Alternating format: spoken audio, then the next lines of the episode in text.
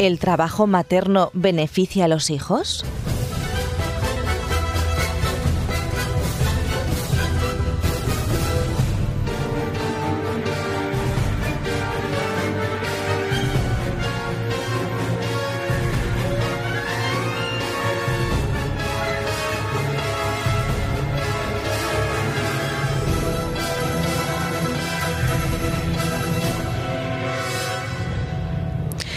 Nuevas investigaciones insisten en que el trabajo materno beneficia al menor, aunque parezca increíble. Por lo visto, en general, los hijos de padres que trabajan sacan mejores notas que los hijos de amas de casa. Y antes de desarrollar la noticia quisiera realizar un apunte importante. Un ama de casa o un amo de casa también es una persona trabajadora. El detalle es que desarrolla sus funciones dentro del hogar. Además, es un trabajo multidisciplinar y sobre todo el peor remunerado de esta sociedad. A la injusticia social que viven miles de mujeres y algunos hombres en su día a día, no le añadamos también la falta de reconocimiento. No sería justo, ¿nos parece? Y es que dice una noticia de Celeste López para lavanguardia.com que aún no se ha borrado de la cara de muchos padres un ligero gesto de alivio eh, tras la vuelta a la rutina escolar en septiembre, combinado por otro de angustia por ese regreso a la falta de tiempo para estar con sus retoños. Ahora ya llegan las Navidades, se repetirá la circunstancia. Sobre todo en las familias de padres que trabajan fuera de casa, en los que las largas jornadas laborales impiden ese disfrute de los hijos en los días de a diario, ¿verdad?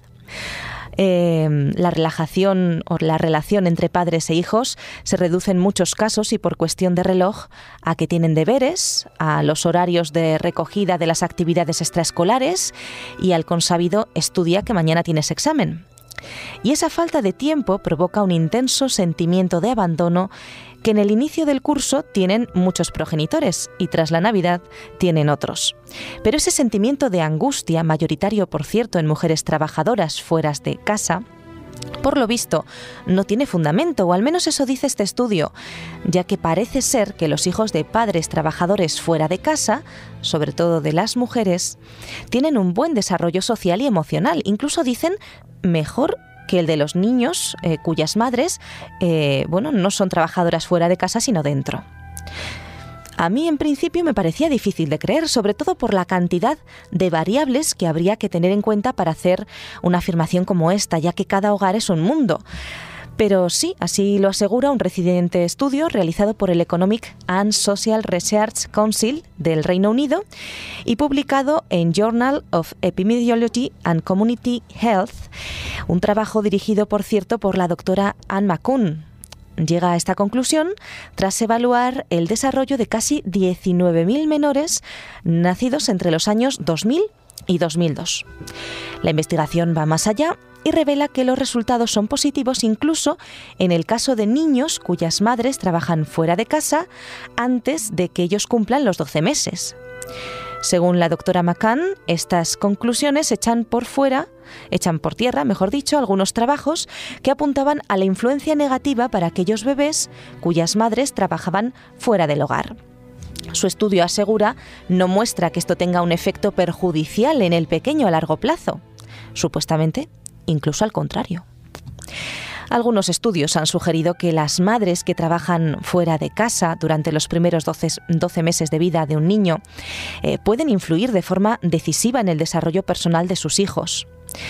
En este estudio no hemos detectado ninguna evidencia de posibles influencias perjudiciales a largo plazo que las madres puedan ejercer sobre el comportamiento de sus hijos por el hecho de trabajar, dice McCann. Supongo que eso será siempre y cuando la madre tenga horarios adecuados a los de los hijos y los progenitores hagan lo imposible por educar a sus hijos en el tiempo que compartan juntos, porque si no, no sé. Lógicamente, digo yo, que no será lo mismo una madre que trabaja fuera y llega a las 8 de la tarde que una que llega a casa a las 5 cuando los niños salen de la escuela.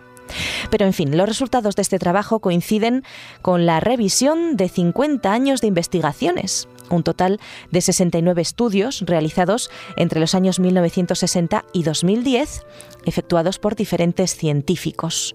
Por lo visto, las conclusiones son clarificadoras. Los niños de madres que trabajan fuera del hogar sacaban en términos generales mejores notas y presentaban menos crisis de ansiedad que aquellos cuyas madres trabajan dentro del hogar. se me ocurre pensar. ¿Y no será porque las madres enclaustradas en una casa en la que nadie ayuda tienen frustraciones que pueden afectar a los niños? ¿Contemplaría el estudio ese detalle? Personalmente creo que es muy importante el reconocimiento a la mujer trabajadora o al hombre trabajador dentro de casa. Es vital que toda la familia se implique en las labores diarias y en el caso de que una sola persona las realice, que al menos cuente con todo el reconocimiento, el apoyo y las facilidades por parte del resto de los miembros de la familia. El hecho de tener a mamá recogiendo detrás no significa que podamos desordenar más. Sin embargo, la explicación por lo visto es algo más materialista. Según los expertos de este complicado estudio, tiene que ver por una parte con una mejora de los recursos económicos domésticos, lo que conlleva una reducción del estrés familiar y un aumento de las oportunidades para los pequeños. Sin embargo, esta explicación tampoco me resulta convincente, no sé a vosotros, porque si bien es cierto que los vástagos pueden alcanzar mayores metas formativas, los valores y los principios, temas puntuales en el desarrollo de los niños, obviamente eh, están descuidados en la sociedad actual y no tienen mucho que ver con la posición social que da don dinero. Pero la noticia sí dice algo que apoyo. También es importante la calidad del tiempo dedicado a los niños, afirma el estudio. Los padres con problemas de horario arañan minutos para estar con los hijos aunque luego añade, y además, cuando los dos padres trabajan fuera de casa, se reducen las tensiones sobre quién se encarga más o menos de los niños, claro, no se encarga ninguno de los dos, al ser parejas más igualitarias, lo que redunda en el bienestar de los menores supuestamente, que me parece muy bonito y ojalá fuera cierto, aunque me da la sensación que eso depende de demasiados factores, como que realmente la pareja se lleve bien o que los horarios sean verdaderamente igualitarios. Supongo que no será lo mismo, pues eso, una madre o un padre que llega prontito a casa, que un padre o una madre que llega a casa a las 10 de la noche, cansado, agotado, las tareas del hogar no se repartirán igual, ni tampoco la atención de los hijos y por supuesto la influencia de uno y de otro sobre ellos tampoco será la misma, ya que uno estará más horas que el otro. Por supuesto, en el estudio no se habla del cansancio acumulado, ni de los problemas que se traen a casa del trabajo, ni tampoco de las labores domésticas sin hacer, que sin duda dificultan la calidad de tiempo que se pasa en familia, como se hace visible en la sociedad actual. Pero según la noticia, no son solo estudios internacionales los que rompen el mito de que los hijos de padres trabajadores fuera de casa, sobre todo se insiste en la madre, tienen dificultades en la integración escolar y social. En Infancia y Futuro, Nuevas Realidades, Nuevos Retos, publicado en el número 30 de la colección de estudios sociales de la Fundación La Caixa, los profesores de Sociología de la Universidad de Barcelona dejan claro que los hogares donde las madres trabajan fuera no son espacios fríos y desangelados donde los niños pasan largas horas atendidos por madres sustitutas menos comprometidas en su cuidado o en soledad mientras esperan a sus progenitores ausentes. Y en teoría, ojalá así fuera.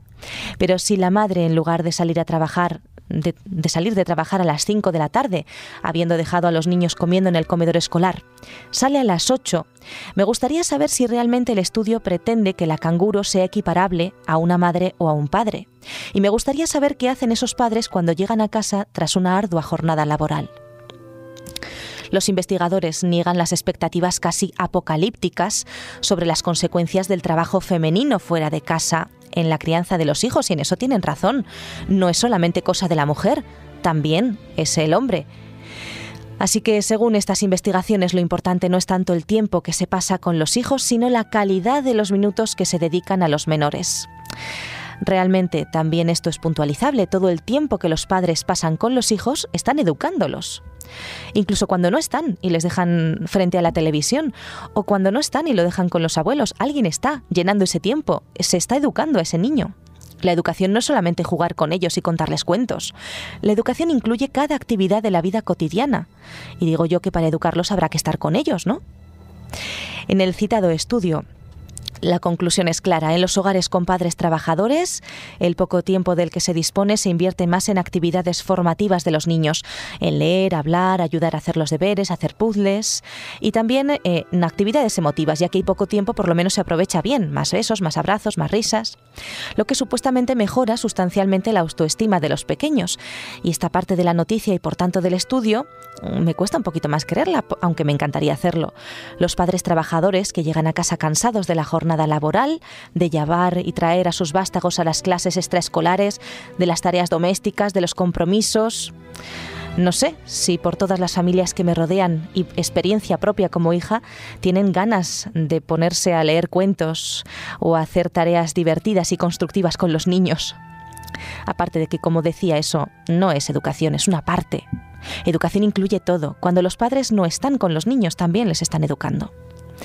A menos que sea una familia pudiente, que al llegar a casa lo tiene todo hecho, que tiene personas eh, encargadas de la crianza de los niños. Hay mucho que hacer, aparte de prepararse para las responsabilidades del día siguiente, deberes, proyectos, en fin, lo normal de la vida. Los padres es normal que estén cansados y que no tengan tiempo para los niños y no deben sentirse culpables. En muchas ocasiones es la televisión la que los atiende, y es un hecho comprobado en nuestra sociedad actual. Recoger, preparar ropas, hacer cenas, las compras, la plancha, limpiar, pero si apenas se tiene tiempo para la pareja, ¿cómo va a haber tiempo para la relación de familia?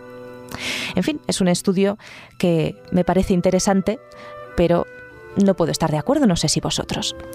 Mark Grau, investigador del IESE, quien ha estudiado ampliamente el tiempo que dedican las madres en función de trabajar dentro y fuera del hogar, dice que las madres que trabajan a tiempo completo dedican una media de 21 minutos diarios a lo que denomina cuidados de calidad. 21 minutos diarios aunque eso sea el tiempo de calidad que consideran que es hacer puzzles y leerles a los niños, 21 minutos diarios con una madre o con un padre me parecen escasos. Sigo sin verlo. Jugar, cantar, leer no creo que tenga mucho que ver con que los padres trabajen dentro o fuera de casa, sino con los horarios de estos trabajos, con el tiempo real que tienen para organizar el hogar y la atención a los niños. Todo lo dicho, sin embargo, no implica que no sea necesario pasar tiempo con ellos padres e hijos necesitan más tiempo para estar juntos. Las jornadas laborales tienen a muchos padres todo el día fuera de casa y así es muy difícil no ya sacar tiempo para estar con los hijos, también para la pareja o para uno mismo. ¿Cómo reducir los horarios? Sencillamente como hacen el resto de países del mundo, concentrando las horas de trabajo, haciendo más eh, eh, puestos de trabajo, y con eso estoy totalmente de acuerdo, porque no es la cantidad sino la calidad de ese trabajo. Lo que importa no son tanto las horas, sino los resultados, lo que se hace en ese tiempo. Eso seguramente implicaría una reducción considerable que permitiría a las familias reducir el estrés que actualmente padecen.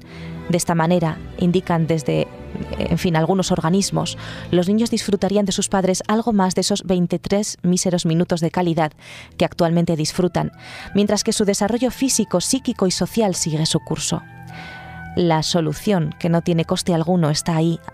Sin embargo, pocas son las empresas que la adoptan. ¿Por qué? Esa sería la verdadera pregunta. La clave en la asignatura pendiente de la conciliación laboral. Nos quejamos de las familias desestructuradas, de los niños maleducados, de la escasa productividad real de las empresas españolas. Mientras nos quejemos y no hagamos nada, no cambiaremos nada.